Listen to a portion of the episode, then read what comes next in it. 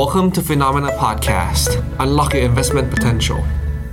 สวัสดีครับ สวัสดีครับ ต้อนรับคุณผู้ชมนะครับ เข้าสู่รายการข่าวเช้า Morning Brief ครับ สรุปข่าวสำคัญเพื่อไม่คุณพลาดทุกโอกาสการลงทุนนะครับ วันศุกร์ที่ 9 มิถุนายนครับ มาเจอกับเรา 2 คน ผมปั๊บจิรติคันติพโล และพี่แบงค์ชัยนนท์รักการจันนันครับ สวัสดีครับพี่แบงค์ครับ สวัสดีครับครับครับ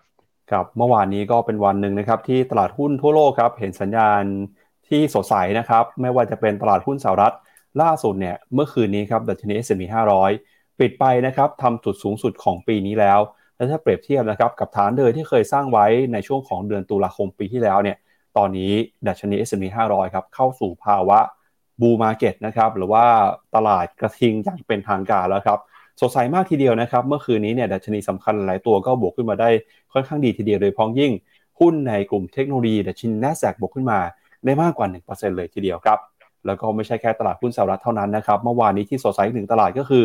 ตลาดหุ้นไทยครับ เมื่อวานนี้ SET Index ปิดบวกขึ้นมาได้มากกว่า 20 จุดเลยทีเดียวนะครับ แม้ว่าจะมีข่าวที่ทำให้ตลาดกังวลกันในเรื่องของอีซูซุประกาศนะครับ จะย้ายฐานการผลิตจากไทยไปอินโดนีเซียก็ตาม แต่ระหว่างวันเนี่ยก็มีคนพยายามออกมาหาข้อมูลเพิ่มเติมนะครับ แล้วก็สุดท้ายแล้วเนี่ยทางบริษัทอีซูซุก็ออกมาแก้ข่าวปฏิเสธข่าวนะครับว่า ไม่ได้มีแผนการจะย้ายฐานการผลิตจากไทยไปอินโดนีเซียแต่อย่างใด ก็ทำให้เมื่อวานนี้หุ้นในกลุ่มยานยนต์หลายตัวนะครับเคลื่อนไหวพันผวที่เดียวแต่สุดท้ายแล้วดัชนีหุ้นไทยก็สามารถปิดอยู่ในแดนบวกได้ค่อนข้างสดใสทีเดียวนะครับเมื่อวานนี้ที่แบงค์ได้ดูหุ้นไทยบ้างหรือเปล่าครับก็อย่างที่บอกไปคือผมหาหุ้นเก็บมาหลายตัว อยู่ก่อนหน้านี้แล้ว ถ้าแฟนแฟนๆรายการติดตามมา ก็จะพอรู้แหละว่าโซนนี้เป็นโซนที่ผมรู้สึกว่าไม่ว่าจะเป็นกองลดหย่อนภาษี หรือว่าหุ้นรายตัวหลาย ๆ ตัวนะมีของถูกใครได้ตัวไหนกันบ้างลองพิมพ์เข้ามา ผมพูดไม่ได้ เพราะว่าฟิโนเมนาเนี่ย เป็นบลนบลนเนี่ย ให้ความเห็นได้บนกองทุนนะส่วนหุ้นเนี่ยให้ความเห็นได้บนหุ้นต่างประเทศ หุ้นไทยไม่ได้ครับไลเส้นเราไม่ถึงนะฮะครับเดี๋ยวเรามาวิเคราะห์กันนะครับ ว่าอีกสูๆออกมาพูดแบบนี้แล้วเนี่ย จะเป็นยังไงต่อนะครับ เหมือนอินโดนีเซียก็ยังไม่ยอมนะครับอินโดนีเซียก็ยังยังมั่นใจว่าอีกสูๆจะย้ายอยู่ดีนะครับ แต่เดี๋ยวมาดูกันนะว่าใครพูดยังไงนะครับ แล้วก็เมื่อคืนนี้ครับมีการเปิดเผยตัวเลขเศรษฐกิจของสหรัฐที่สำคัญเลยนะครับ ก็คือตัวเลข jobless claim ครับหรือว่าผู้ขอรับสวัสดิการว่างงานในรอบสัปดาห์ ปรากฏว่าตัวเลขนี้เนี่ยพุ่งขึ้นมากว่า 2 6 1 0 0 0ตำแหน่งนะครับสูงที่สุดในรอบเกือบ 2 ปีเลยทีเดียวครับสัปดาห์หน้านะครับจะเป็นสัปดาห์ที่ค่อนข้างวุ่นวายมาก เพราะว่าจะมีการประชุมสำคัญนะครับของธนาคารกลาง ไม่ว่าเป็นธนาคารกลางสหรัฐ ในฝั่งของยุโรปก็มีด้วยเช่นกันนะครับนอกจากนี้เนี่ยก็มีตัวเลขนะครับเงินเฟ้อครับที่จะประกาศออกมาด้วยนะครับซึ่งช่วงนี้หลาย ๆ เรื่องก็ถือว่ามี ประเด็นที่สำคัญนะครับต่อการใช้นโยบายการเงินของธนาคารกลางสหรัฐ ขณะที่เมื่อวานนี้นะครับทางยูโรโซนเขาออกมาเปิดเผยด้วยครับเขาบอกว่าตอนนี้เศรษฐกิจไตรมาสที่1นะครับมีการปรับประมาณการ GDP ปรากฏติดลบครับทำให้ตอนนี้เนี่ยยูโรโซนก็กลายเป็นภาวะเศรษฐกิจที่ชะลอตัวนะครับเข้าสู่ภาวะ technical recession หรือว่าเศรษฐกิจหดตัวติดต่อกัน 2 ไตรมาสแล้วนะครับ อันนี้ก็เป็นเรื่องที่ต้องจับตากันกับประเทศเศรษฐกิจขนาดใหญ่ ขณะที่จีนครับพี่แบงค์เมื่อวานนี้จริงๆก็มีข่าวเรื่องหนึ่งของจีนที่ทำให้ตลาดค่อนข้างจะ ตื่นเต้นกันนะครับ เมื่อวานนี้เราจะเห็นว่าในฝั่งตลาดหุ้นจีนเนี่ยปรับตัวเดินหน้าบวกขึ้นมาได้ สาเหตุสำคัญส่วนหนึ่งก็เป็นเพราะว่าธนาคารพาณิชย์นะครับที่มีรัฐบาลเป็นเจ้าของเนี่ยออกมาแห่กันลดดอกเบี้ยนะครับลดดอกเบี้ยเงินฝากครับตลาดก็พอจะเห็นสัญญาณแล้วครับว่าการลดดอกเบี้ยหรือว่าการกระตุ้นเศรษฐกิจรอบนี้จากรัฐบาลจีนน่าจะมาแน่ๆนะครับตลาดหุ้นก็มีการตอบรับกันไป ส่วนหุ้นของญี่ปุ่นนะครับก็ยังคงเดินหน้าปรับตัวทำจุดสูงสุดในรอบกว่า 30 ปี แล้วก็โอกาสนี้แหละครับพอเศรษฐกิจมีความมั่นใจ คุณประธานาธิบดีของเขาให้นายกรัฐมนตรีของญี่ปุ่นนะครับอาจจะอาศัยจังหวะที่เศรษฐกิจมีสัญญาณมีความมั่นใจชัดเจนมากขึ้น ประกาศยุบสภาเพื่อเลือกตั้งใหม่ก็ได้นะครับเดี๋ยววันนี้เรามาติดตามกันมีหลายเรื่องสำคัญมากเลยทีเดียวครับมาเริ่มต้นกันนะครับกับความเคลื่อนไหวของตลาดหุ้นเมื่อคืนนี้กันก่อนเลยนะครับ เดี๋ยวมาสรุปตัวเลขกันหน่อยครับว่าเป็นยังไงบ้าง เมื่อวานนี้นะครับยังเห็นการปรับตัวขึ้นมาอย่างต่อเนื่องของตลาดหุ้นสหรัฐนะครับ โดยดัชนีดาวโจนส์ครับบวกขึ้นมา 0.5%มาอยู่ที่ระดับ 33,833 จุด S&P 500 บวกขึ้นมา 0.6%นะครับ NASDAQ หุ้นเทคโนโลยี บวกขึ้นมา 1.02%ครับ หุ้นขนาดกลางขนาดเล็กนะครับ Russell Small Cap 2,000 ติดลบไปเล็กน้อยครับ 0.4%ส่วน Wix Index เนี่ยนะครับ ยังคงเดินหน้าปรับตัวลงมาอย่างต่อเนื่องเลยครับ ล่าสุดนะครับ อยู่ที่ระดับ 13.65 จุดฮะ ก็คือตลาดตอนนี้ค่อนข้างจะมีความมั่นใจนะครับ การซื้อขายก็ไม่ได้ผันผวนแต่อย่างใด ถือว่าเป็นสัญญาณที่แข็งแกร่งนะครับของตลาดหุ้นสหรัฐ แล้วก็ประเด็นที่เราจะมาวิเคราะห์กันเพิ่มเติมในวันนี้ในช่วงข่าวนะครับก็คือ ตอนนี้ครับดัชนี S&P 500 เข้าสู่ภาวะบูมาเก็ตหรือว่าภาวะกระถึงเป็นที่เรียบร้อยแล้ว จะมีอัพไซด์ไปต่อได้ไกลแค่ไหนเดี๋ยวเรามาวิเคราะห์กันต่อนะครับอืมกับผมไปดูตัวแรกครับดาวโจนส์นะครับ การปรับตัวขึ้นมารอบนี้นี่ยังยังนะยังไม่ทำไฮ คือนับตั้งแต่ปีตั้งแต่ปีที่แล้วตอนเดือนธันวาที่ผ่านมา ทุกครั้งที่ดาวโจนส์รีบาวมา ไม่สามารถทำไฮใหม่ได้ สาเหตุส่วนหนึ่งคือถึงแม้ว่าหุ้นเทคและหุ้นพวก Big Cap หลาย ๆ ตัวเนี่ย จะทำนิวไฮได้นะ ไม่ว่าจะเป็นพวก NVIDIA Apple Microsoft แต่ว่าหุ้นที่อยู่ในกลุ่ม Old Economy นะยังกดดันทำให้ตัวดัชนีดาวโจนส์นั้นยังทำไฮไม่ได้ แต่เนี่ยเห็นไหมในขณะที่ S&P 500 ราคาปิดเมื่อวานนี้เป็นจุดสูงสุด นับตั้งแต่ย้อนกลับไปคือวันที่ 17 สิงหาปี 2022 นั้นก็จะมีแถวๆเนี่ยครับ 4,312 จะเป็นแนวต้านสำคัญสำหรับ S&P 500 ซึ่งตรงเนี้ยมันแปลว่าถ้าทะลุผ่านนะ มันแปลว่าฟิบอนตรงเนี้ยมันอยู่ที่ฟิบอนัชชี retracement 61.8 ทุกครั้งเวลาที่ตลาดอันนี้มันเป็นเขาเรียกว่า เป็นเรียกว่าเป็นเพลย์บุ๊กภาพที่ไม่ค่อยจะผิดเท่าไหร่ก็คือ ถ้าเมื่อไหร่ตลาดเจอจุดต่ำสุดแล้ว การรีบาวจากจุดต่ำสุดดีดขึ้นมา แล้วยืนเหนือ Golden Ratio หรือ 61.8 เมื่อไหร่ มีแนวโน้มว่าตลาดจะกลับมาเป็นขาขึ้นเมื่อนั้น ซึ่งตอนนี้ S&P 500 ขาดอีกนิดเดียวครับ ที่ระดับตัชนีคือ 4,313 ถ้าเห็นสูงกว่าตรงนี้เมื่อไหร่ แปลว่าจุดต่ำสุดของตลาด เราเห็นไปแล้วตั้งแต่เดือนตุลาปีที่แล้ว ซึ่งก็ต้องนั่นแหละ ก็ต้องมาดูกันเพราะอันนี้มันเป็น อันนี้มันคือมุมมองทางสัญญาณทางเทคนิคนะ ซึ่งต้องบอกว่าสัญญาณมันมิกซ์รอบนี้เศรษฐกิจอเมริกาแปลก เพราะว่าในพวกดัชนีภาคการผลิตภาคอุตสาหกรรมเนี่ย เราเริ่มเห็นการชะลอมาอย่างต่อเนื่องนับตั้งแต่ปลายปีที่แล้ว ในขณะที่ตัวเลขเงินเฟ้ออยู่ในระดับสูงแล้วเฟดขึ้นดอกเบี้ย ถามว่าเศรษฐกิจจะแข็งแกร่งได้ยังไง ที่เห็นตอนนี้มันก็แข็งแกร่งจริงนะฮะเดี๋ยวให้ปั๊บพาไปดูเรื่องตลาดแรงงานหน่อยเมื่อวานนี้ initial jobless claim ออกมา เริ่มมีสัญญาณว่าคือตลาดแรงงานเริ่มจะอ่อนกำลังลงบ้าง แต่มันก็ไม่ถึงขนาดว่าอ่อนจนตลาดตกใจก็เลยทำให้ตลาดหุ้นอเมริกายังรีบาวได้อยู่นะครับในขณะที่ตัว NASDAQ นั้นรีบาวจากจุดต่ำสุดขึ้นมาตอนนี้ประมาณ 50%นะ ประมาณ 50%เอ่อก็ดูมีโอกาสไปต่อ เพราะว่า RSI เวลานี่ผมพาไปดู เวลาที่ NASDAQ เวลามันวิ่งแรงๆเนี่ย RSI overbought ได้แบบว่าได้สองสามสัปดาห์เนี่ย จากตอนนั้นตอนเดือนตุลาปี2021นะ ตอนนั้นดัชนีเริ่ม overbought ขึ้นมา NASDAQ อยู่ที่หนึ่งหมื่นห้าพันห้าร้อย RSI ขยับขึ้นไปถึงประมาณเจ็ดสิบแปด หนึ่งหมื่นห้าพันห้าร้อยอะดีดขึ้นไปหนึ่งหมื่นห้าพันเก้าร้อยเกือบเกือบแล้วก็ไปหมื่นหกอะ คือมันก็ยังดีดขึ้นไปได้ต่อ เพราะฉะนั้นคือสัญญาณการโอเวอร์บอทเวลาพวกหุ้นโกรดอย่างเงี้ย บางทีนะ บางคนเขาบอกว่าเมื่อไหร่เข้าโซน overbought เป็นสัญญาณซื้อด้วยซ้ำไปนะครับ ในขณะที่ VIX Index นะครับ ก็ไหลต่ำอย่างต่อเนื่องล่าสุดอยู่ที่สิบสามจุดหกหกสิบสามจุดหกหกนี้เป็นจุดที่ต่ำที่สุดนับตั้งแต่ วันที่ 18 กุมภาปี 2020 นี่คือ VIX Index ที่ระดับต่ำที่สุดตั้งแต่เรารู้จักกับโควิด -19 มาเลยเป็นต้นมาอันตอนนี้ตลาดเนี่ยถือว่าในตลาดอนุพันธ์นะหรือตลาดสัญญาล่วงหน้าเนี่ยเป็นช่วงที่มี position put หรือว่ากองแช่งเนี่ยน้อยเป็นพิเศษ น้อยมากที่สุดนับตั้งแต่มีโควิดมาเลยนะนะฮะดอลลาร์ครับดอลลาร์เริ่มกลับมาอ่อนค่าให้เห็นชัดเจน ซึ่งมีผลกับสิ่งอีกสิ่งหนึ่ง ซึ่งบอกไปแล้วว่าสิ่งนั้นผมมองว่าน่าจะอยู่ในขาที่สามารถที่จะ rebound ได้นั่นก็คือราคาทองเดี๋ยวพาให้ปั๊บพาไปดูอีกทีหนึ่งแต่ Dollar Index เนี่ยจะเห็นว่าชัดเจนนะครับว่า ร่วงลงมาต่ำกว่าเส้นค่าเฉลี่ย 20 วันอีกครั้งหนึ่งตอนนี้อยู่ที่ 103.34 บอลยูสหรัฐตัว 2 ปีอยู่ที่ 4.5 ในขณะที่ตัว 10 ปีที่ 37 ตัว 10 ปีเนี่ยมีแรงซื้อกลับเข้ามานิดหนึ่งแต่ว่าตัว 2 ปีเนี่ยยังยืนค้างอยู่ ผมคิดว่าตลาด คือตัวระยะสั้นเนี่ยมันสะท้อนมุมมองดอกเบี้ย ซึ่งมุมมองดอกเบี้ยในอนาคตถึงเฟดไม่ขึ้นดอกเบี้ยครั้งนี้ ตลาดก็ไม่ประมาทคิดว่าครั้งหน้าก็อาจจะขึ้นได้เหมือนกัน ก็เลยทำให้บอลยูสองปี ยังไม่ได้มีแรงกดลงมานะครับ ครับ มาดูกันต่อนะครับ กับภาพของแผนที่หุ้นกันหน่อยครับ ล่าสุดนะครับ เมื่อวานนี้เนี่ยอย่าเพิ่งเราก็จะเห็นนะครับว่าตัวเลขนะครับของ หุ้นในกลุ่มเทคโนโลยีในสหรัฐอเมริกานะครับ ไม่ว่าจะเป็นในฝั่งของหุ้นในกลุ่มเทคสำคัญนะครับ ก็มีการปรับตัวขึ้นมาอย่างต่อเนื่องเลยครับ ล่าสุดนะครับ เดี๋ยวเรามาดูตัวเลข year to date กันหน่อยฮะหลังจากที่ S&P 500 นะครับ ขึ้นไปสู่ระดับบูมาเก็ตหรือว่าภาวะกระทิงเนี่ยนะครับ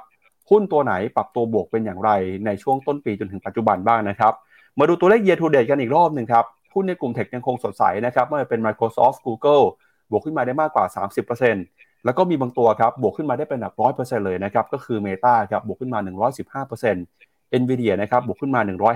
159%ครับแล้วก็ Tesla นะครับบวกขึ้นมาได้เกือบ 100%เช่นกัน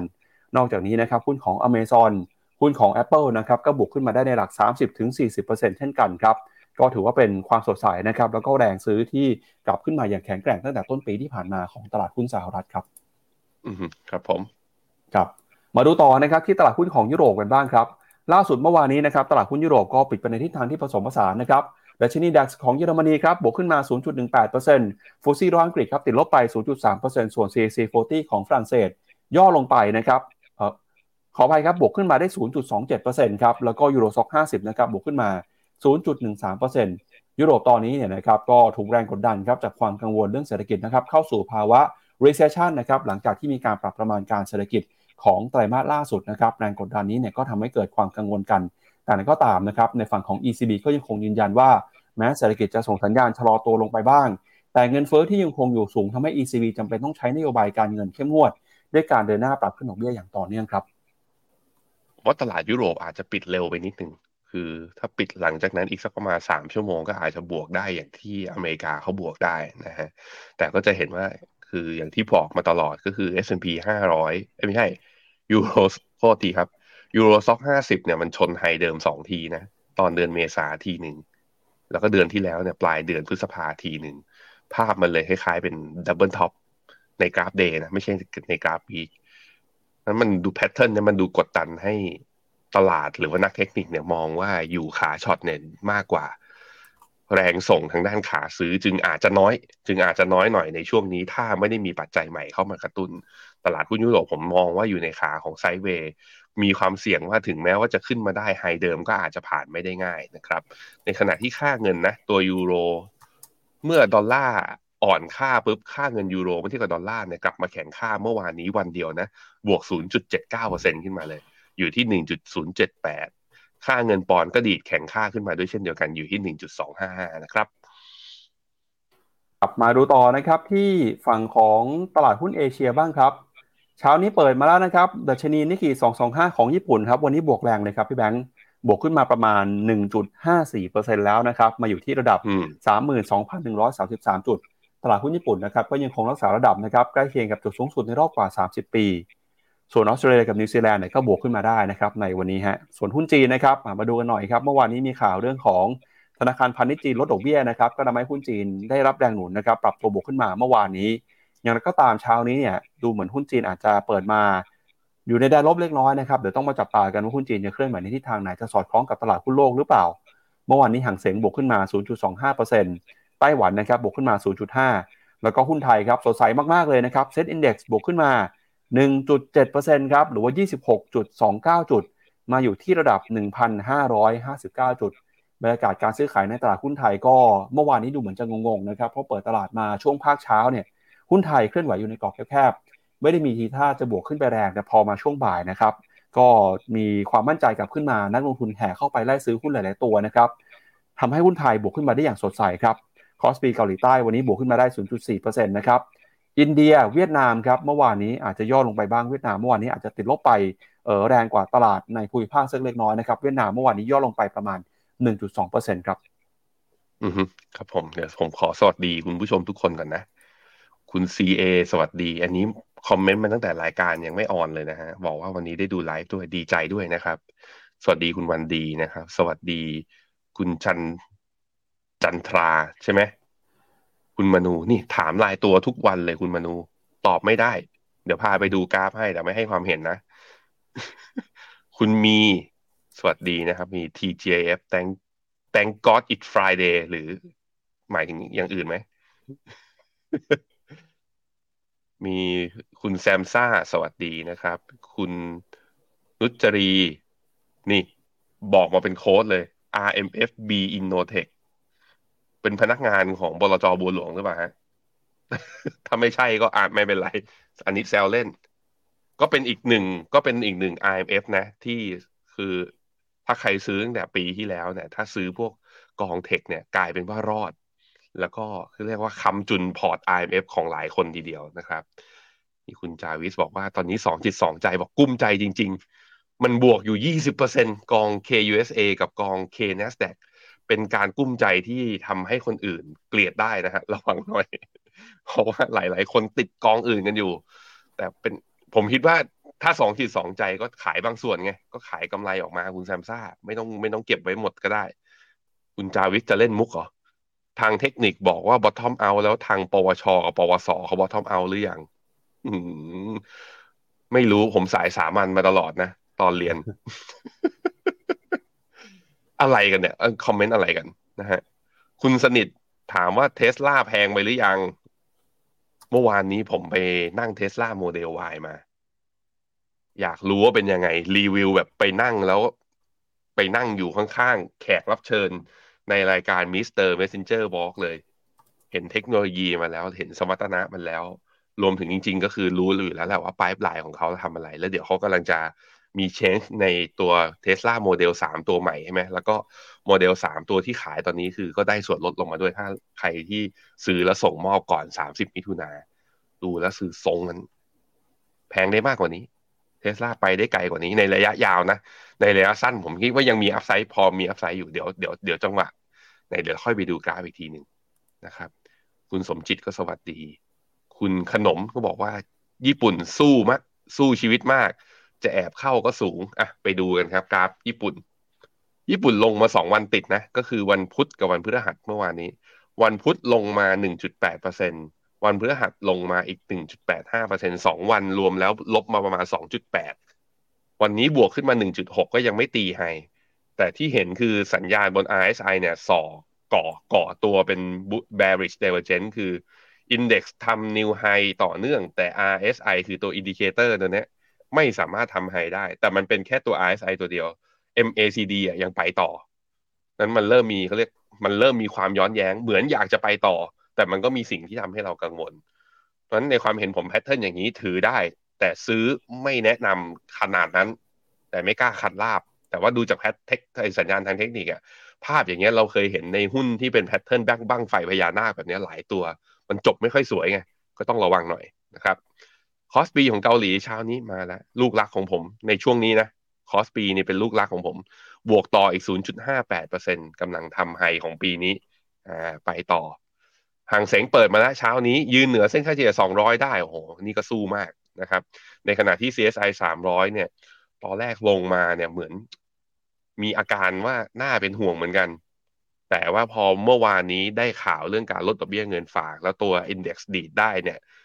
ลังถือลุ้นกันไปอีกนิดนึง เพราะว่า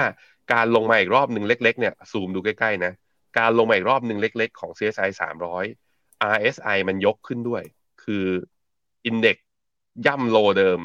แต่ตัว RSI ยกเนี่ยมี bullish divergence อันนี้ต่างจากนิเคอีแต่ว่ามันเป็น bullish divergence ที่อ่อนมากๆไงเนี่ยมันแค่ข้ามสัปดาห์ เพราะนั้นแรงส่งอาจจะไม่เยอะยกเว้นแต่ว่ามีปัจจัย external factor อย่างอื่นเข้ามากระตุ้นอย่างเช่น รัฐบาลกระตุ้นต่อ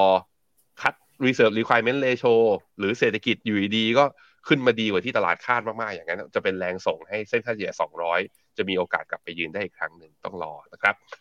เวียดนามครับ เวียดนามย่อลงมา 1.2%น่ากังวลไหม ผมคิดว่ามันเพิ่งเบรกทะลุเส้น 200 วันขึ้นไป ตามปกติแพทเทิร์นตามปกติเนี่ยถ้าคุณไปดูเวลาการผ่าน แนวต้านสำคัญสำคัญ บางทีมันจะขึ้นไป แล้วลงมาย่ำแนวต้านที่ตัวเองผ่านขึ้นไปอีกทีหนึ่งเพื่อความมั่นใจสร้างฐานแถวๆนั้น เพราะนั้นคือ ถ้าลงมารอบนี้แล้วเส้น 200 วันยังไม่หลุดนะ ผมคิดว่าเป็นโอกาสซื้อนะครับ ในขณะที่เซ็ตอะพาไปดูลายตัวกันเลย ว่าใครนะที่บวกแรงบ้างครับพี่กัฟครับ บวกได้สามเปอร์เซ็นเมื่อวาน พี่ปตทบวกได้สามเปอร์เซ็นเมื่อวานมันมาจากราคาน้ำมันด้วยเดี๋ยวให้ป้าพาไปดูราคาน้ำมัน พี่เดลก็บวก พี่เดลบวกได้สองจุดเก้าเก้ามีใครบวกเกินสามเปอร์เซ็นอีกบ้าง CPN สามเปอร์เซ็น EA บวกได้สามจุดหนึ่งเจ็ดเหมือนกลุ่มกลุ่มโรงงานไอโรงไฟฟ้าจะมานะ CRC โหนี่ขาลงมาตั้งแต่นู่นอะตั้งแต่หลังเลือกตั้งอะตั้งแต่หลัง14พฤษภาเพิ่งจะได้แท่งสีเขียวยาวๆ ก็แท่งเนี้ยบวกได้3.8%สรุปก็คือถ้าดูบนเซ็ต50เนี่ย บวกระดับเกิน2%มีหลายตัว ซึ่งชัดเจนมากๆว่าเกิดจากอะไรทอลองไปดูนะ พี่ปั๊บไม่ได้เห็นภาพนี้มันตั้งนาน จนลืมไปแล้วว่าต่างชาติเขากดซื้อเป็น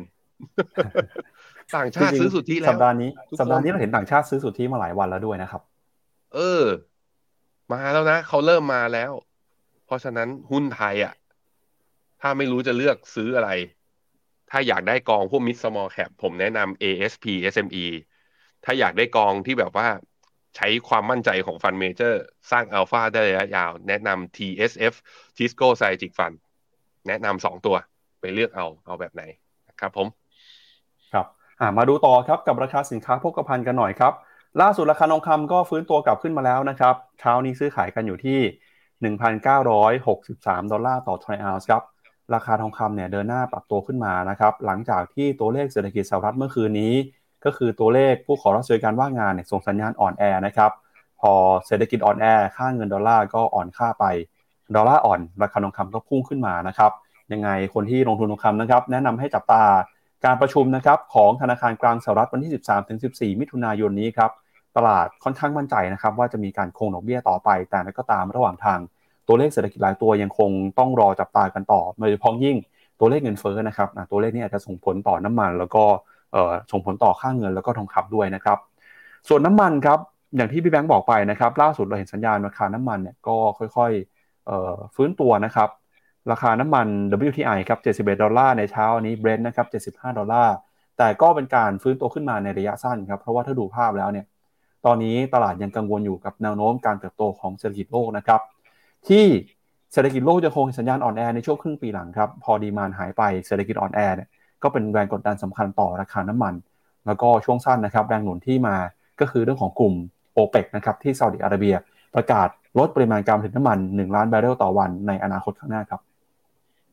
ครับผม ผมพาไปดูราคาทองที่กราฟ 15 นาที เพราะว่าผมเทรดจริง เทรดจริงเงินจริง บนสัญญาตัว Go ออนไลน์ในตลาดทีเฟกบ้านเราเนี่ยแหละ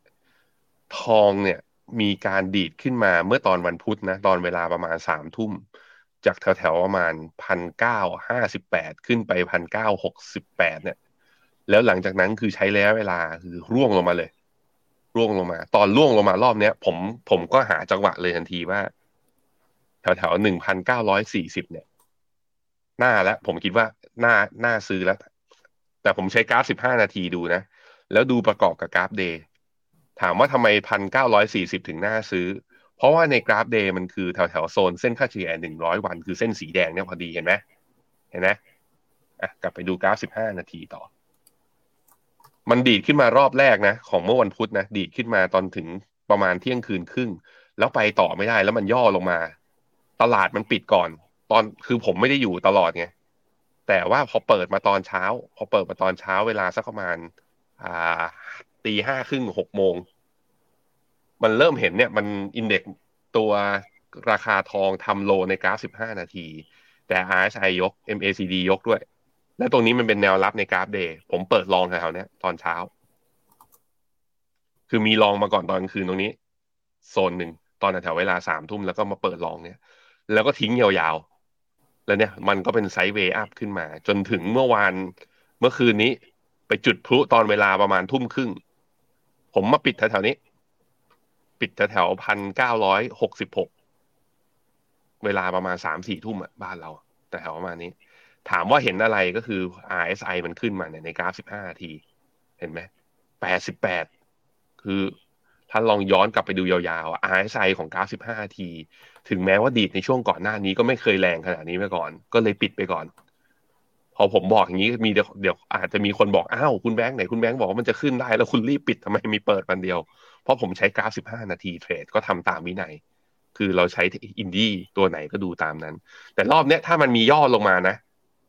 ถ้ามันมีย่อลงมาแล้ว pattern สวย ผมก็คือ ตอนนี้ก็คือหาจังหวะในอยู่ในฝั่งฝั่ง long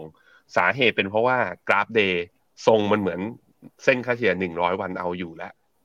มันจะใช้วิธีอย่างนี้ก็คือว่า ใช้กราฟภาพใหญ่ในการกำหนดกลยุทธ์ว่าจะ long หรือ short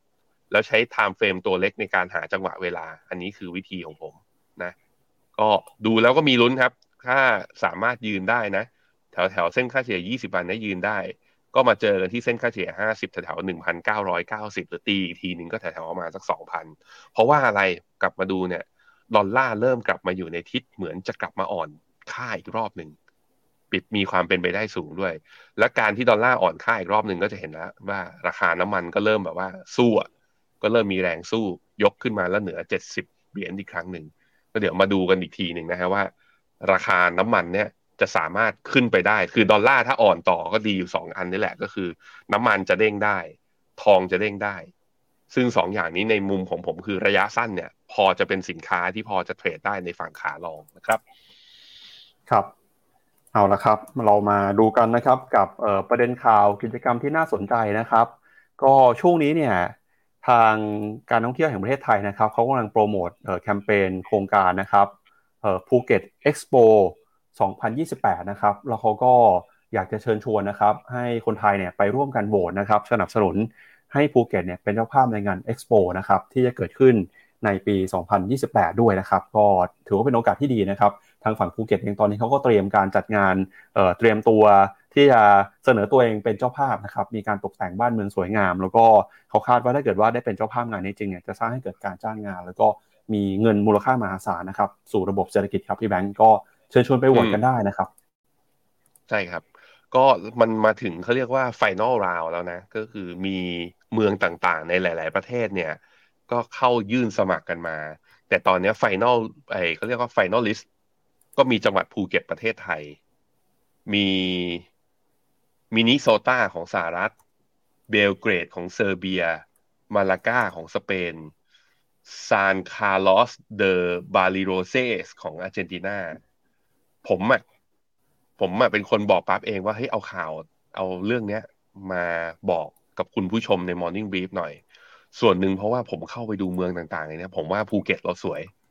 อีกอย่างหนึ่งคือ Expo 2028 เนี่ย ถ้าเราได้จัดนะ มันดึงเม็ดเงิน แล้วก็มันใช้จุดแข็งของประเทศไทยได้ถูกที่จริง ๆ คือ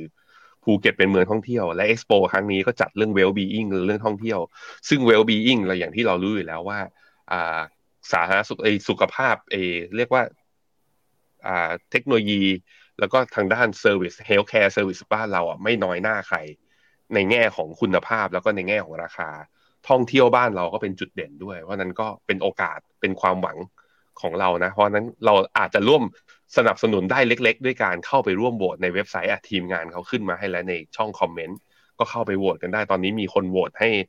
เท่าไหร่ประมาณล้านกว่าคนมั้งลองดูกันครับครับหรือสแกนเคียร์โค้ดหน้าจอนะครับ ร่วมกันสนับสนุนประเทศไทยเป็นเจ้าภาพในงานเอ็กซ์โป2028 ด้วยนะครับ อันนี้ก็เป็นกิจกรรมดีๆ ที่มาฝากกันนะครับ อีกเรื่องหนึ่งครับ สำหรับใครนะครับ พ่อแม่ผู้ปกครองที่ตอนนี้วางแผนจะส่งลูกไปเรียนต่อต่างประเทศ หรือว่าไปเรียนมหาวิทยาลัยชั้นนำระดับโลกนะครับฟิโนเมนาก็มีงานสัมมนา g o s t Navigator Strategies for Securing Your Child's Dream University นะครับหรือว่าการวางแผนทั้งเรื่องของการเรียน แล้วก็การวางแผนการเงินให้กับบุตรหลานของท่าน เพื่อเตรียมตัวส่งไปเรียนต่อมหาวิทยาลัยในระดับโลกนะครับมาพบกันกับวิทยากร ทั้งฝั่งของผู้เชี่ยวชาญด้านการศึกษานะครับจะมาแนะนำว่าจะเรียนต่อต่างประเทศใน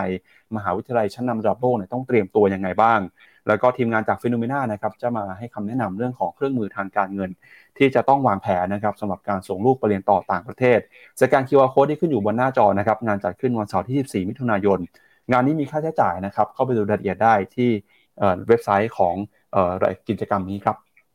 เอาละครับมาดูกันกับประเด็นข่าวประเด็นแรกของเราก่อนนะครับ ช่วงเมื่อวานนี้เนี่ยหลายคนก็ติดตามกันแล้วก็ตื่นเต้นนะครับ กับประเด็นเรื่องของอีซูซูประเทศไทยครับที่มีข่าวว่าทางอีซูซูจากประเทศญี่ปุ่นนะครับ เตรียมการจะย้ายฐานการผลิตจากประเทศไทยไปอินโดนีเซียเนี่ยแต่พอมีข่าวออกมานะครับข่าวถ้าเกิดไล่เรียงตามไทม์ไลน์ก็คือ ประมาณสักช่วงกลางคืนของวันก่อนหน้านะครับ ทางสำนักข่าวรอยเตอร์ก็บอกว่า ทางกระทรวงอุตสาหกรรมของอินโดนีเซียเนี่ยออกมาเปิดเผยข่าวนะครับว่า ได้มีการพูดคุยกันกับอิซูซุแล้วก็เตรียมการจะย้ายฐานการผลิตจากไทยมายังอินโดนีเซีย แล้วก็พอเมื่อวานนี้นะครับมีข่าวเปิดมาตลาดหุ้นไทย หุ้นที่เกี่ยวข้องกับอุตสาหกรรมชิ้นส่วนยานยนต์แล้วก็การผลิต ปรับตัวลงมาอย่างรุนแรงเลยครับ มีหุ้นบางตัวนะครับอย่าง AH เนี่ยหรือว่า Abico Hightech ฮะติดลบไปเกือบจะ 30%ในช่วงเปิดตลาดนะครับ หลังจากนั้นครับผ่านไปช่วงประมาณเที่ยงบ่ายๆนะครับก็มีการออกมายืนยันจาก i s u z u ประเทศไทยนะครับ ย้ำว่าไม่มีข่าวที่ i s u z u จะย้ายฐานการผลิตจากไทยไปยังอินโดนีเซียครับ โดยในฝั่งของตรีเพชรอิซูซูเซลส์ครับออกมาแถลงการครับ โดยระบุนะครับว่าอิซูซูไม่มีแผนการย้ายฐานการผลิต จากไทยไปอินโดนีเซีย เป็นการตอบโต้ข่าวที่รัฐมนตรีว่าการกระทรวงอุตสาหกรรมของอินโดนะครับออกมาเปิดเผย โดยย้ำนะครับว่าข่าวนี้ไม่เป็นความจริงแต่อย่างใด ขณะที่อิซูซูมอเตอร์ของประเทศญี่ปุ่นนะครับก็ออกมาย้ำอีกครั้งหนึ่งครับว่า ตอนนี้ยังไม่มีแผนการนะครับย้ายฐานการผลิตจากไทยไปอย่างแน่นอน โดยผู้สื่อข่าวนะครับมีการรายงานว่าตอนนี้เนี่ยทางอิซูซูนะครับโดยฝั่งของตรีเพชรอิซูซูเซลส์ออกมายืนยันนะครับผ่านแถลงการณ์อย่างเป็นทางการครับ ระบุนะครับว่าอิซูซูไม่ได้มีแผนการย้ายฐานการผลิตจากไทยไปอินโดนีเซีย หลังจากที่มีข่าวนะครับในสื่อต่างๆ ว่าอิซูซูเตรียมย้ายฐานการผลิตจากไทยไปอินโดนีเซียนั้น บริษัทตรีเพชรอิซูซูเซลส์จำกัดขอชี้แจงว่าจากข่าวดังกล่าว ไม่เป็นความจริง และไม่ใช่การประกาศอย่างเป็นทางการ จากบริษัทอิซูซูมอเตอร์แต่อย่างใด ถึงแม้ว่าประเทศอินโดนีเซียครับจะเป็นตลาดที่สำคัญแห่งหนึ่งของอิซูซูก็ตาม แต่เรายังไม่มีแผนนะครับย้ายฐานการผลิตจากประเทศไทยไปอินโดนีเซีย คือในแถลงการเนี่ยโอ้โหย้ำหลายประโยค ย้ำหลายครั้งมากว่า ไม่มีแผนแต่อย่างใดเลยนะครับ แล้วก็พออิซูซูไทยครับออกมาปฏิเสธข่าวนะครับ ช่วงกลางคืนเมื่อวานนี้เนี่ยทางอิซูซูของญี่ปุ่นนะครับก็ออกมาตอกย้ำเช่นกันฮะว่า เรื่องนี้เนี่ยไม่มีความจริงแต่อย่างใดนะครับ โดย Isuzu Motor นะครับผู้ผลิตรถยนต์รายใหญ่ของญี่ปุ่นนะครับก็ออกมาเเปิดเผยนะครับ ออกมาระบุว่าทางญี่ปุ่นเองเนี่ยก็ไม่ได้มีแผนนะครับไม่ได้มีการเปิดเผยเลยว่าจะย้ายฐานการผลิตรถยนต์จากไทยไปอินโดนีเซียนะครับ แล้วก็บอกด้วยว่า Isuzu เนี่ยเริ่มมีการผลิตรถยนต์ในประเทศไทยมาตั้งแต่กว่า 60 ปีก่อนนะครับ แล้วก็ปัจจุบันที่ Isuzu ก็มีโรงงานอยู่ในเมืองสำคัญของไทยนะครับ ก็คือในฉะเชิงเซานะครับ แล้วก็ในฝั่งของสมุทรปราการด้วยนะครับ ปัจจุบันก็มีกำลังการผลิตรถยนต์รวมกันมากกว่า 385,000 คันต่อปี มีการจ้างพนักงานประมาณ 6,000 คนส่วนอิซูซุในอินโดนีเซียเนี่ยนะครับก็มีโรงงานหนึ่งแห่งที่เมืองคาราวังฮะแต่พอมีข่าวว่า ไทยกับญี่ปุ่นออกมาปฏิเสธนี้เนี่ย แต่ทางเจ้าหน้าที่ของอินโดนะครับพี่แบงก์ก็ยังแสดงความมั่นใจยังคงออกมายืนยันนะครับว่า มีแผนจริงๆฮะเขาบอกว่าจริง ๆ แล้วเนี่ยที่ทางอิซูซุของไทยกับญี่ปุ่นออกมาปฏิเสธเรื่องนี้อาจจะเป็นเพราะว่าทางฝั่งของไทยกับญี่ปุ่นเนี่ยมีการคิดเรื่องนี้ไว้ แต่ยังไม่ได้มีแผนจะเปิดเผยอย่างเป็นทางการนะครับ แต่เขายืนยันนะว่าทางอินโดเนี่ยมีการพูดคุยนะครับ แล้วก็ มีแผนการในการย้ายฐานการผลิตจริงนะครับ เรื่องนี้ก็ต้องเดี๋ยวรอดูครับว่าจะยังไงแต่ที่แน่ๆคือ ไทยกับญี่ปุ่นปฏิเสธแล้วแต่อินโดก็ยังมั่นใจว่าน่าจะมีการย้ายฐานการผลิตครับยังต้องติดตามกันต่อไป แต่อาจจะแบบว่าเป็น เป็นไปได้ว่าอาจจะขึ้นสายการผลิตใหม่หรือเปล่า คือไม่ได้ย้ายออกมา แต่ว่าถ้ามีรถรถยนต์ เรียกว่าเป็นเป็นเป็นรถอีกสายการผลิตหนึ่งอาจจะไม่ได้คิดถึงไทยแล้วจริงๆ แต่ก็เพื่อรักษาความสัมพันธ์ที่มีกันมายาวนานนะเพราะอีซูซูอยู่ในบ้านเราตั้งกี่ปีแล้วอะพี่ปั๊บหกสิบมีสองโรงใช่ไหมมีที่ฉะเชิงเซาสมุทรปราการด้วย คือการคืออยู่ดีคือ เหมือนกับถ้าจะไปจริงก็คงจะแบบว่า ไม่อยากให้รัฐบาลหรือไม่อยากให้คนไทยรู้จากข่าวที่มันลืออย่างนั้น ก็เลยต้องอาจจะต้องออกมาคือออกตัวนิดนึงรักษาความสัมพันธ์กันไว้ก่อน แต่ผมคิดว่า ถ้าอินเดียยังเอ้อินโดนีเซียเขายังยืนยันนะแสดงว่าอาจจะมีมูลว่าไปจริง แต่ไม่ได้ไม่ถึงขั้นปิดอ่าโรงงานผลิตที่เดิมแล้วไปที่ใหม่นะครับ ครับ ก็มีคนตั้งข้อสังเกตนะครับ ว่าเรื่องนี้เป็นข่าวลือหรือเปล่าหรือว่าเออเป็นการกุข่าวหรือเปล่านะครับ ก็จริง ๆ เรื่องนี้เนี่ย พอเราไปดูต้นทางที่คนที่ออกมารายงานคือสำนักข่าวรอยเตอร์นะครับก็เป็นสำนักข่าวที่ได้รับความน่าเชื่อถือนะครับ ก็ มาจากต่างประเทศครับมันไม่ได้เป็นการกุข่าวหรือสร้างข่าวขึ้นมาจากในประเทศแต่อย่างใดนะครับ แต่ที่พอเกิดข่าวนี้ขึ้นมาเนี่ยก็ทำให้ตลาดหุ้นไม่สบายใจนะครับมีดังเทขายออกมาก่อนที่จะออกมาปฏิเสธ แล้วก็ความมั่นใจก็ฟื้นกลับขึ้นมานะครับเดี๋ยวพาพี่แบงค์ไปดูความเคลื่อนไหวของหุ้น 3 ตัวหน่อยที่เมื่อวานนี้เนี่ย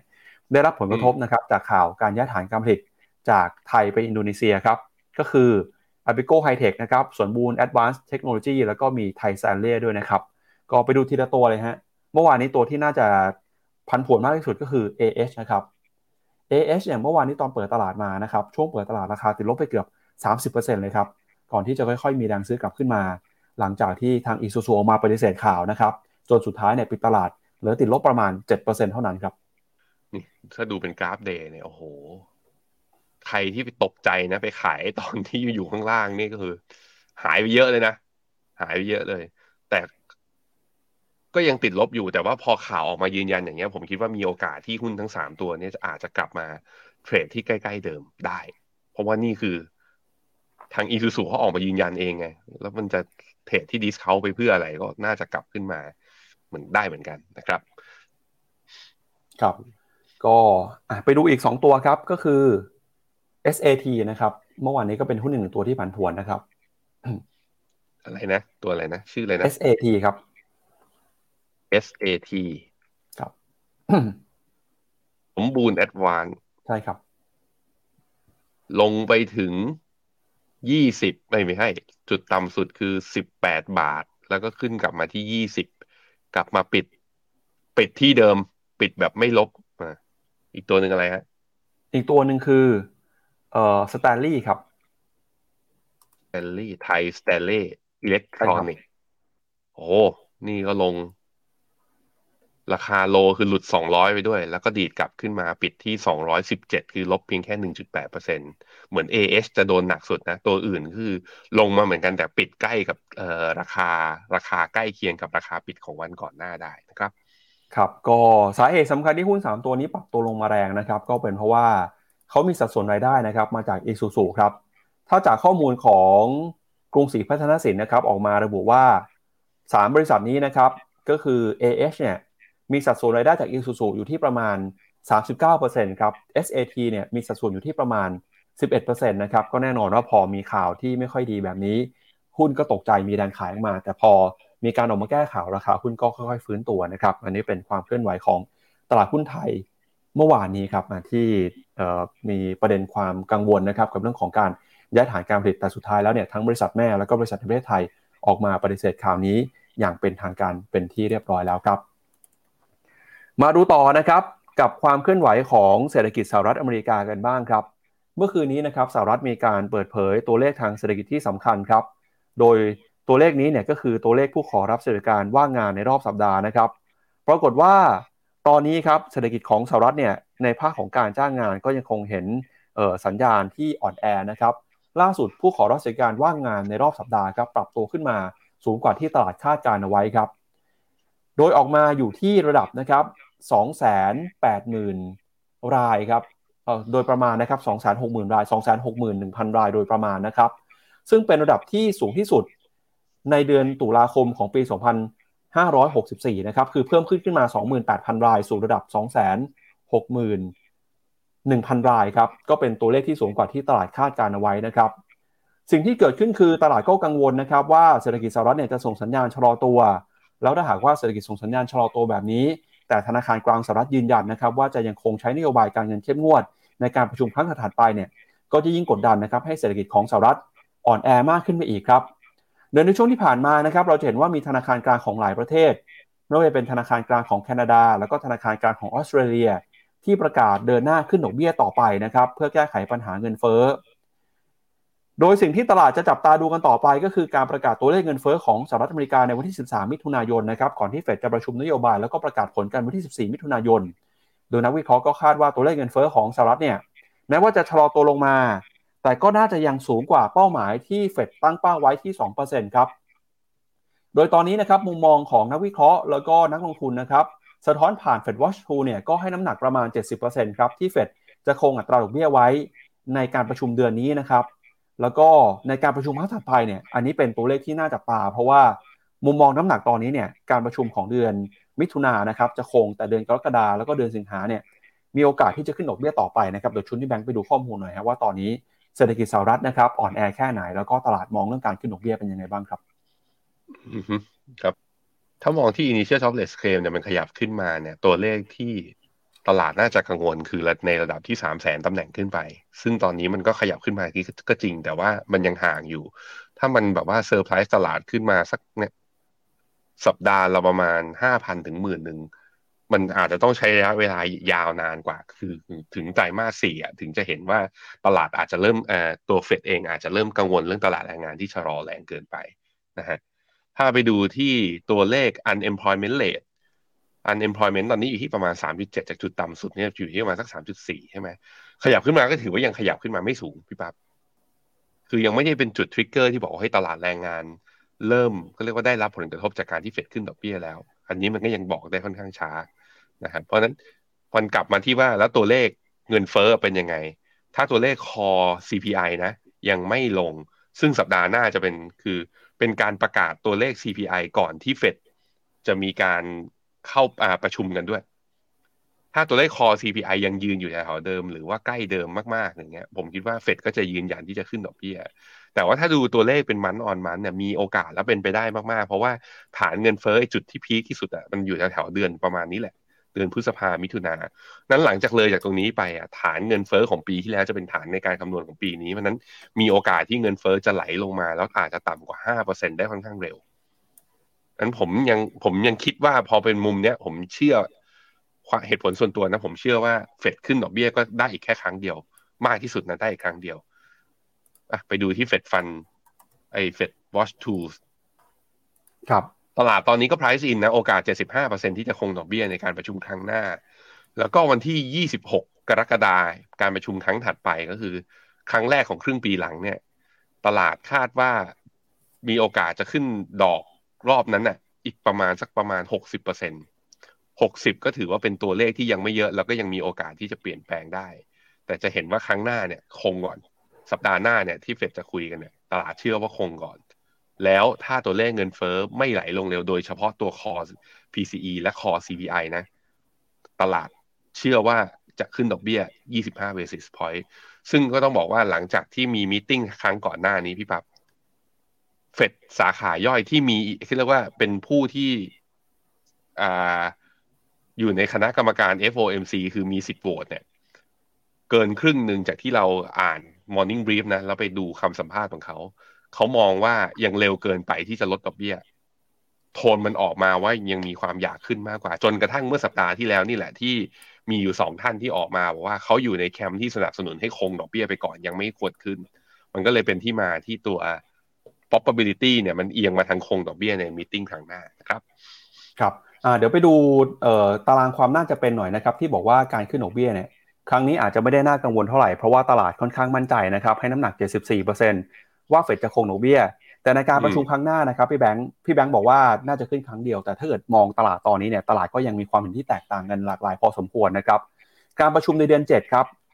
น้ำหนักประมาณ 50 กว่าเปอร์เซ็นต์นะครับซึ่งเป็นเสียงส่วนใหญ่ครับมองว่าเฟดจะขึ้นดอกเบี้ยประมาณ 25 basis point นะครับแล้วก็ในการประชุมอีกครั้งหนึ่งฮะเดือนกันยายนครับน้ำหนักก็ส่วนใหญ่นะครับให้มองว่าเฟดจะขึ้นดอกเบี้ยหนึ่งครั้งครับ25 basis point เช่นกัน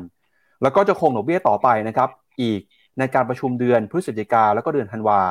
ก่อนที่จะค่อยๆนะครับลดดอกเบี้ยเป็นครั้งแรก อันนี้ถ้าเกิดมองตามน้ำหนักที่ตลาดให้ไว้ใน Fed Watch 2ตอนนี้เขาบอกว่าจะลดครั้งแรกเนี่ยน่าจะเป็นเดือนมกราคมของปีหน้าครับ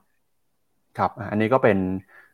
ตัวเลขนะครับความน่าจะเป็นที่ตลาดให้น้ำหนักกับการประชุมในแต่ละครั้งนะครับ ตั้งแต่เดือน 6 จนถึงปีหน้าเลยนะครับ อืมสัปดาห์หน้ามาตามกันครับ ทั้ง CPI และ Fed นะ และที่สำคัญคือจะเป็นมิ팅ที่ Fed จะประกาศดอทพอตออกมาด้วย ว่าความเห็นของ Fed ที่เราให้คำสัมภาษณ์ออกมา เขาจุดว่าเขาบอกว่ามีคำถามก็คือ Fed Fund Rate จะอยู่ที่ประมาณเท่าไหร่สิ้นปีนี้ สิ้นปีหน้าแล้วในระยะยาว ตัวนี้ก็จะเป็นไกด์ไลน์บอกนักลงทุนอีกทีหนึ่งเพราะนั้นสัปดาห์หน้าถ้าไม่เข้าทางตลาดผันผวนแน่นอน แต่ถ้าเข้าทางไอ้หุ้นที่วิ่งอยู่ตอนนี้ก็จะมีโอกาสไปต่อนะครับ ครับเอาละครับ แม้ว่าเศรษฐกิจจะมีความกังวลนะครับ ทั้งเรื่องของเศรษฐกิจชะลอตัว การจ้างงานอาจจะส่งสัญญาณอ่อนแอไปบ้าง หรือว่าตัวเลขการขึ้นดอกเบี้ยเนี่ยจะเป็นแรงกดดันนะครับ เงินเฟ้อยังคงอยู่สูงอยู่ เศรษฐกิจจริงนะครับ ยังเห็นสัญญาณที่น่ากังวลอยู่ แต่ถ้าไปดูในภาคการเงินครับ ตอนนี้เนี่ยนักทุนก็กลับมามีความมั่นใจกันอย่างเต็มเปี่ยมในตลาดหุ้นสหรัฐเลยฮะล่าสุดราคาปิดเมื่อคืนนี้นะครับของดัชนี S&P 500เนี่ยที่แถวๆประมาณ 4,200 เกือบเกือบ4,300 จุดนะครับเมื่อวานนี้เอ่อ S&P 500ปิดไปนะครับ4,293 จุดฮะ ถ้าวัดจากจุดต่ำสุดครั้งก่อนหน้านะครับในเดือนตุลาคมครับ S&P 500 ดีบาวขึ้นมาแล้ว 20%นะครับ ถ้าดูตามนิยามเนี่ยการที่ตลาดหุ้นปรับตัวขึ้นมาจากฐานเดิมนะครับสูงกว่าระดับ 20%ขึ้นไป เราเรียกภาวะตลาดแบบนี้ว่าเป็นภาวะบูมาเก็ตหรือว่าภาวะกระทิง หรือว่าภาวะตลาดขาขึ้นนะครับ ก็เป็นการสะท้อนให้เห็นถึงความเชื่อมั่น กับนักลงทุนในตลาดหุ้นสหรัฐนะครับที่ยังคงมีความมั่นใจเข้ามาซื้อหุ้นนะครับในตลาดหุ้นสหรัฐออกมาอย่างต่อเนื่องเลยครับ ถ้าไปดูเนี่ยนะครับสถิติย้อนหลังนะครับ เราก็จะเห็นว่า ในช่วงตั้งแต่ปี 2022 ที่ผ่านมานะครับ เราก็เห็นสัญญาณที่ดัชนีตลาดหุ้นสหรัฐเนี่ยมีการย่อตัวลงมาปรับฐานลงมา เข้าสู่ภาวะปรับฐาน ติดลบจากจุดสูงสุด 10%แล้วก็ติดลบ 20%เข้าสู่ภาวะ bear market นะครับ ตอนนี้เป็นการ rebound จากภาวะตลาดขาลงกลับเข้ามาสู่ภาวะขาขึ้นอย่างเต็มตัวแล้ว ถ้าไปดูระดับราคาหุ้นปัจจุบันนะครับ 20%จากฐานต่ำสุดของเดือนตุลาคมปี 2022 แต่ถ้าดูจากจุดพีคของปี 2022 นะครับ คือเดือนมกราคมเนี่ย ก็ห่างกันอยู่ประมาณสัก 10%ครับพี่แบงก์ก็ถือว่าเป็นโมเมนตัมที่ดีนะครับ ตลาดหุ้นสหรัฐฟื้นตัวขึ้นมาอย่างต่อเนื่อง แล้วเดี๋ยวเราจะมาลุ้นกันฮะว่า มีโอกาสอีกไกลแค่ไหนนะครับที่ดัชนีตลาดหุ้นสหรัฐจะขึ้นไปทดสอบจุดสูงสุดเดิมในปี 2022 ที่ระดับ 4,750 จุดนะครับ ตอนนี้ก็อยู่ในแถวประมาณสัก 4,300 จุดแล้ว ห่างประมาณสักเอ่อ400 กว่าจุดเท่านั้นนะครับอ่าชวนที่แบงค์ไปดูหน่อยฮะว่า แล้วในช่วงที่ผ่านมาเนี่ยนะครับดัชนีตัวไหนบ้างใน S&P 500 ครับที่เข้ามาหนุนนำทำให้ดัชนีปรับตัวขึ้นมาอย่างแข็งแกร่งนะครับก็มีตั้งแต่หุ้นของ Apple นะครับ Amazon Google Tesla Microsoft Nvidia แล้วก็ Meta ครับ อันนี้เนี่ยเป็นเวทหรือว่าน้ำหนักนะครับ ที่เข้าไปถ่วงน้ำหนักในดัชนี S&P 500 ครับ เมื่อสักครู่นี้เราคุณผู้ชมดูภาพแผนที่หุ้นไปนะครับ ที่บอกว่า ตั้งแต่ต้นปีที่ผ่านมาเนี่ยหุ้นตัวไหนปรับตัวบวกขึ้นมาได้ยังไงบ้าง เดี๋ยวดูภาพนี้ครั้งหนึ่งฮะก็คือหุ้นที่เป็นเวทหนักๆของ S&P 500 เนี่ยนะครับไม่ว่าจะเป็น Meta นะครับ Apple Amazon Nvidia เนี่ยถ้าดูตัวที่หนักที่สุดเลยก็คือหุ้นของ Apple นะครับมีสัดส่วน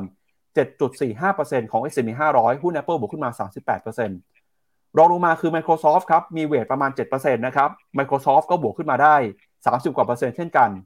Amazon นะครับเวทอยู่ที่ประมาณ 3%ฮะ Amazon บวกขึ้นมา 45% year to date นะครับ ส่วน Nvidia เนี่ยมีน้ำหนักอยู่ที่ประมาณ 2.6-2.7%ในดัชนี แต่ NVIDIA เนี่ยบวกขึ้นมาได้เป็น 100%เลยนะครับ แล้วก็มี Google Meta Tesla นะครับ มีเวทน้ำหนักประมาณเกือบเกือบ2%นะครับในดัชนี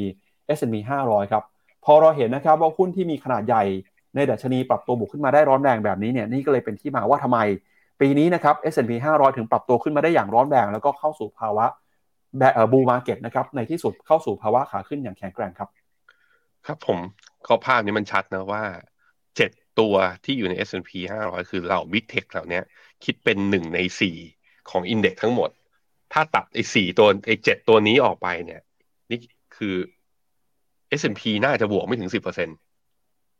เพราะฉะนั้นที่ S&P บวกได้ เป็นเพราะมันเป็นการบวกกระจุกตัวอยู่ในหุ้นเมกะแคปทั้งหลาย แล้ว อันนี้คือเรื่องที่หนึ่งเรื่องที่สองไอ้ดัชนีเส้นสีแดงที่เห็นเนี่ยรัสเซลสองพันคือหุ้นขนาดกลางขนาดเล็กที่อยู่ในอเมริกา ซึ่งพึ่งพิงเศรษฐกิจอเมริกา จะเห็นว่า underperform กว่า S&P 500 ไปอีก S&P 500 เนี่ย คือบวกตั้งแต่ต้นปีมา 12%ใช่ไหมรัสเซล2,000 เนี่ย บวกแค่ 7 คือหายไปเกือบเกือบประมาณครึ่งหนึ่งนั้นมันสะท้อนให้เห็นนะครับว่าจริง ๆ แล้วคือการบวกของตลาดหุ้นสหรัฐ ไม่ได้บวกทุกตัว ไม่ได้เป็นภาวะแบบบูมาเก็ตจริง ๆ มันเป็นภาวะbull ในหุ้นบางตัวที่เป็นหุ้นขนาดใหญ่เท่านั้น นั้นเราอยากให้ภาพของความแบบว่าเฮ้ยบวก 20%แล้วบอกเศรษฐกิจอเมริกาจะไม่ recession แล้ว ผมคิดว่าโอกาสเป็นโอกาสที่จะ recession บนข้อมูลเศรษฐกิจที่เราเห็นกันอยู่นะตอนนี้มันยังมีอยู่ แต่เพียงแต่ว่าบริษัทที่สามารถที่จะรอดและปรับตัวได้เนี่ย มันกลายเป็นพวกบริษัทขนาดใหญ่ที่รายได้ของเขาไม่ได้พึ่งพาสหรัฐเพียงอย่างเดียว และมีนวัตกรรมออกมาอย่างต่อเนื่อง นี่คือเจ็ดตัวที่มีอยู่ในนี้อะที่แบบว่า ทีมงานเราเอาพลอตมาให้ ใครที่สนใจแบบนี้นะบอกเฮ้ยถ้าอย่างนี้มันไอ้พวกหุ้นพวกนี้มันก็จะไปได้ต่อยาวๆ แล้วไม่ได้อยากซื้อหุ้นหลายตัว ย้ำมาหลายทีครับเปิดบัญชีกับฟินโนมิน่าฮะ ซื้อกองทุนนี่แนะนำเมกะเทนจากบลจทาริสก็เนี่ยจะได้ประโยชน์จากพวกการวิ่งขึ้นของเหล่าหุ้น Big Tech พวกนี้ด้วย แล้วก็อาจจะมีผสมหุ้น global band ตัวอื่นอย่าง Visa Mastercard หรือ JP Morgan เข้าไปด้วย แต่โดยรวมๆเนี่ยตอนนี้ตัวกอง เมกะเทนเนี่ย NEV ก็บวกขึ้นมาจะสามสิบเปอร์เซ็นแล้วนะจาก IPO ซึ่งผมคิดว่ายังไปได้ต่อครับ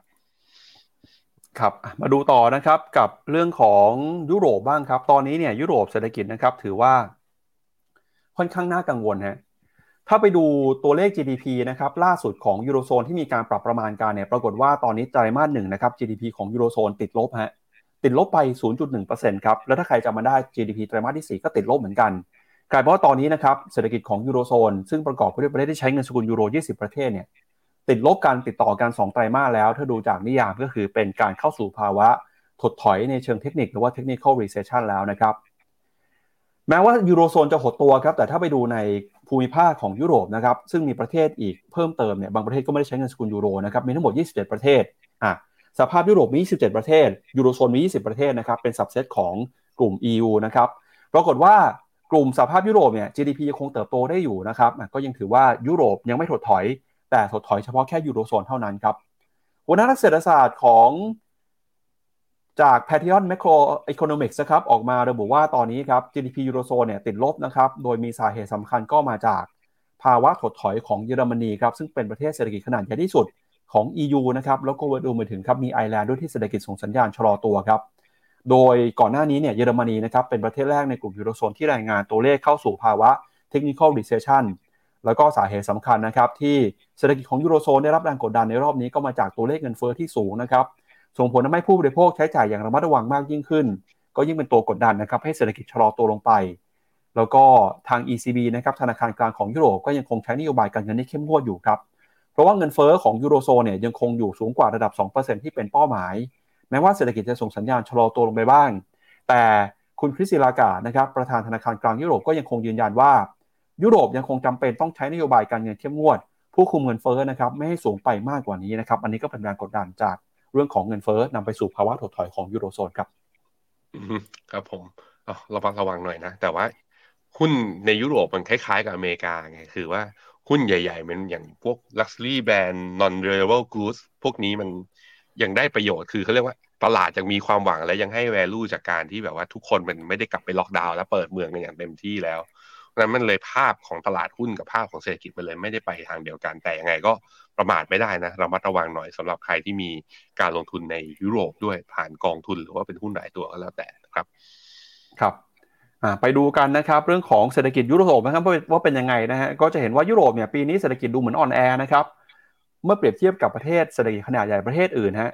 แล้วก็อย่างที่มีการรายงานกันไปก่อนหน้านี้นะครับ ส่วนใหญ่ก็มองว่าปีนี้ ประเทศหลักๆ ที่เข้ามาหนุนนำการเติบโตของ GDP โลกเนี่ยก็มีทั้งจีน อินเดียนะครับ ปีนี้ไทยนักวิเคราะห์จากบลูมเบิร์กประเมินว่าจะเติบโตเศรษฐกิจ GDP จะอยู่ในระดับ 3.6%ปีหน้าจะอยู่ในระดับ 3.8%นะครับ แต่ถ้าดูเวียดนามเนี่ยตอนนี้ GDP ก็แซงหน้าไทยไปไกลแล้วนะครับ ตลาดคาดว่าจะอยู่ในระดับเกือบ 6%เลยทีเดียวครับ อันนี้ก็เป็นภาพของเงินเฟ้อนะครับ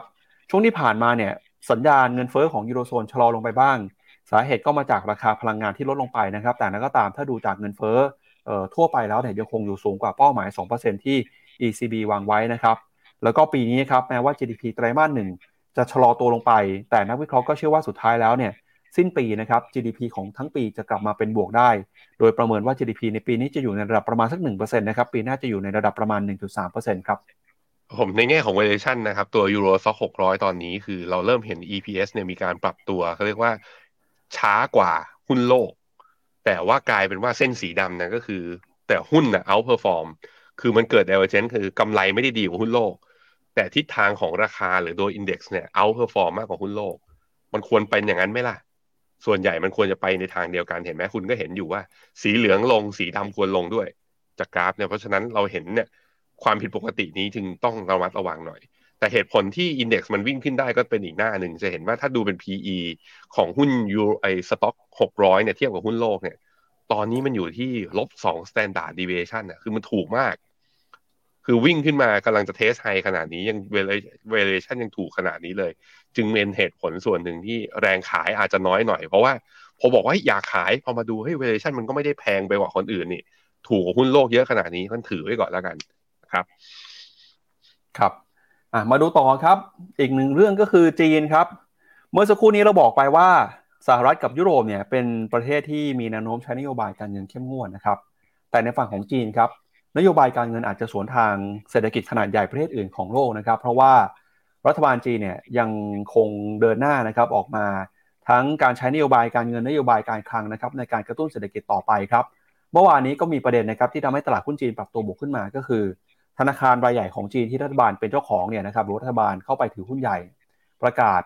ลดอัตราดอกเบี้ยเงินฝากในสกุลเงินหยวนนะครับ โดยการดำเนินนโยบายการเงินผ่อนคลายในครั้งนี้เนี่ยก็จะเป็นการกระตุ้นนะครับทำให้มีสภาพคล่องในระบบเศรษฐกิจหมุนเวียนมากขึ้น แล้วก็มีการจับจ่ายใช้สอยมากขึ้นด้วยนะครับ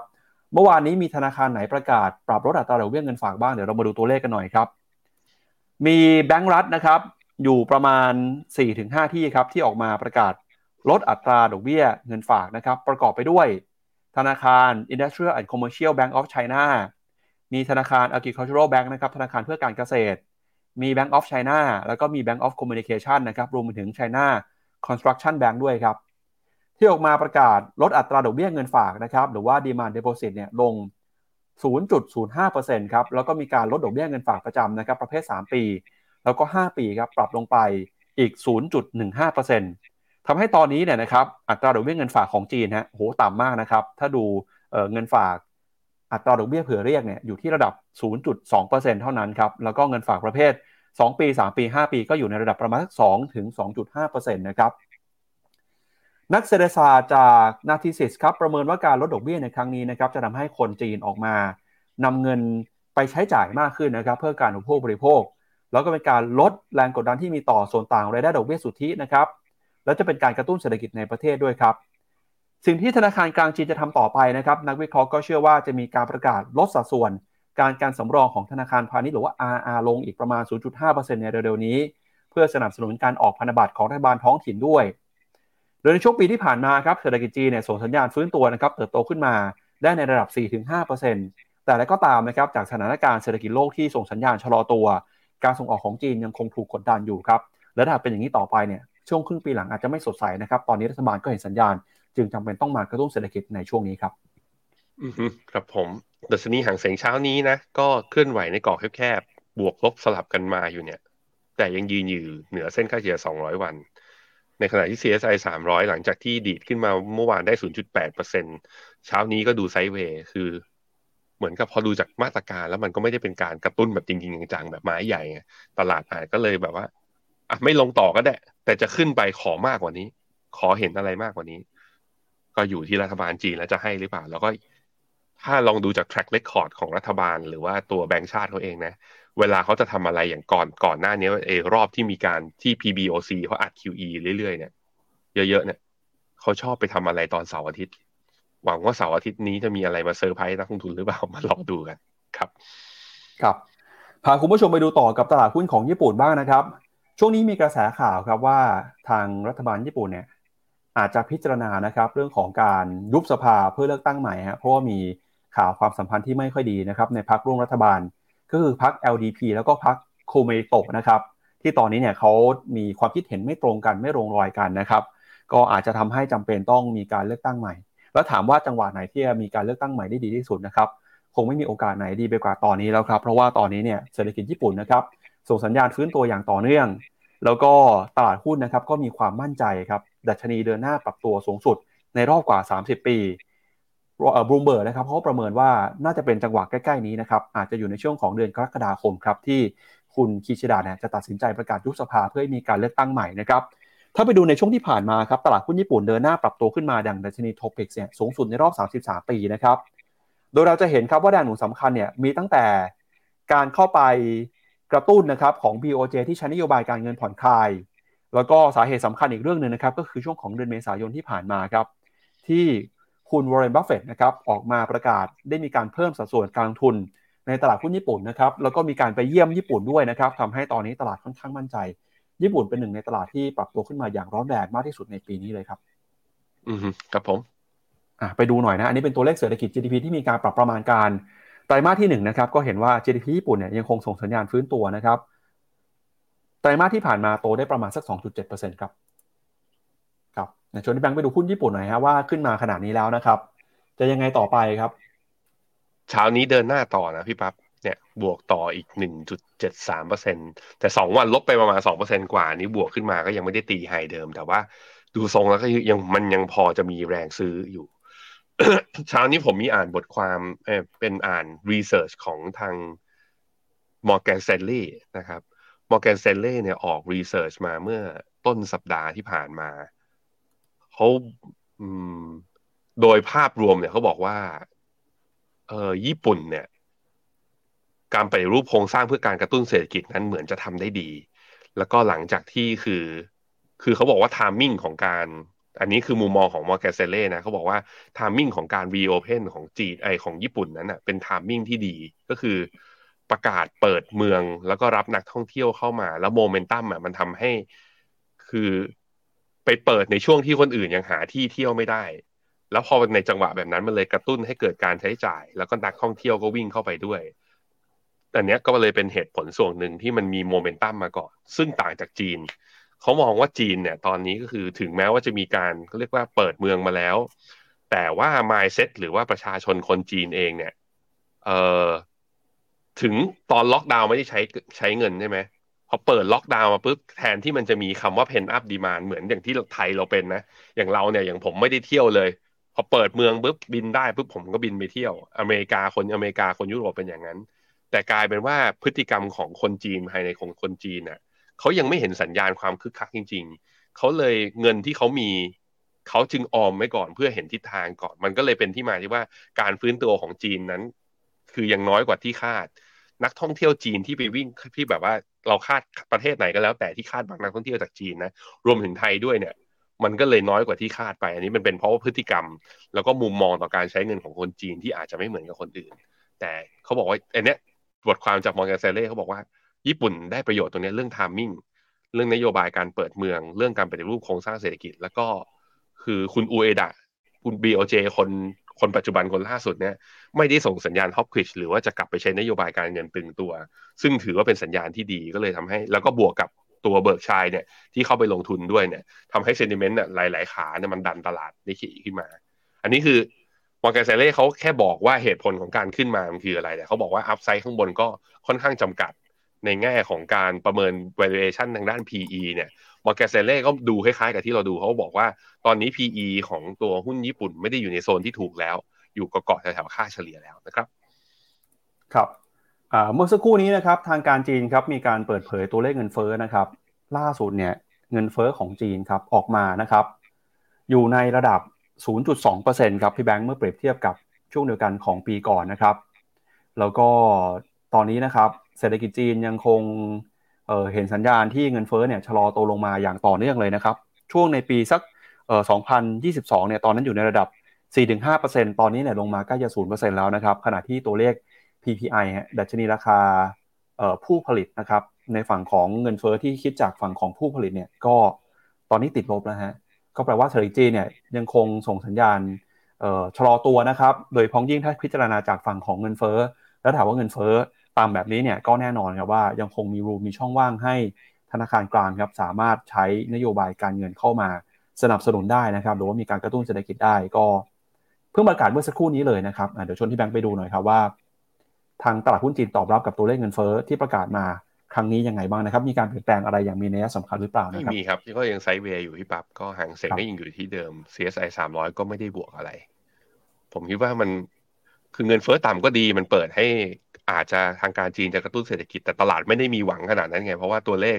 ไอ้ที่มันชะลอลงจากภาคการผลิตเนี่ยถึงกระตุ้นไปมันก็อาจจะไม่ได้ส่งผลต่อ GDP มากขนาดนั้นครับ เอาละครับ ก็เป็นทั้งหมดนะครับของรายการที่มาฝากกันในวันนี้นะครับ ขอบพระคุณคุณผู้ชมที่ติดตามกันนะครับ สัปดาห์หน้าครับ น่าจะเป็นสัปดาห์ที่มีความผันผวนในตลาดนะครับ เพราะว่ามีตัวเลขเศรษฐกิจสำคัญ ทั้งตัวเลขเงินเฟ้อของสหรัฐ มีการประชุมของธนาคารกลางสหรัฐด้วยนะครับ เพราะฉะนั้นเนี่ยเสาร์อาทิตย์นี้พักผ่อนกันให้เต็มที่ แล้วสัปดาห์หน้าเรามาลุยกันต่อนะครับ วันนี้ผมแล้วก็พี่แบงค์ทีมงาน Finnomena ทุกคนลาคุณผู้ชมไปก่อนนะครับ กลับมาเจอกันวันจันทร์ครับ วันนี้สวัสดีครับ สวัสดีครับ ในโลกของการลงทุนทุกคนเปรียบเสมือนนักเดินทาง คุณล่ะเป็นนักเดินทางสายไหน กองนี้ก็ดี เทรนด์การลงทุนนี้ก็มา ใครว่าดีเราก็ไปหมดแต่ไม่ค่อย work ให้ Finnomena Exclusive บริการที่ปรึกษาการเงินส่วนตัว ที่พร้อมช่วยให้นักลงทุนทุกคนไปถึงเป้าหมายการลงทุน สนใจสมัครที่ f i n o m e f i n o m i n a e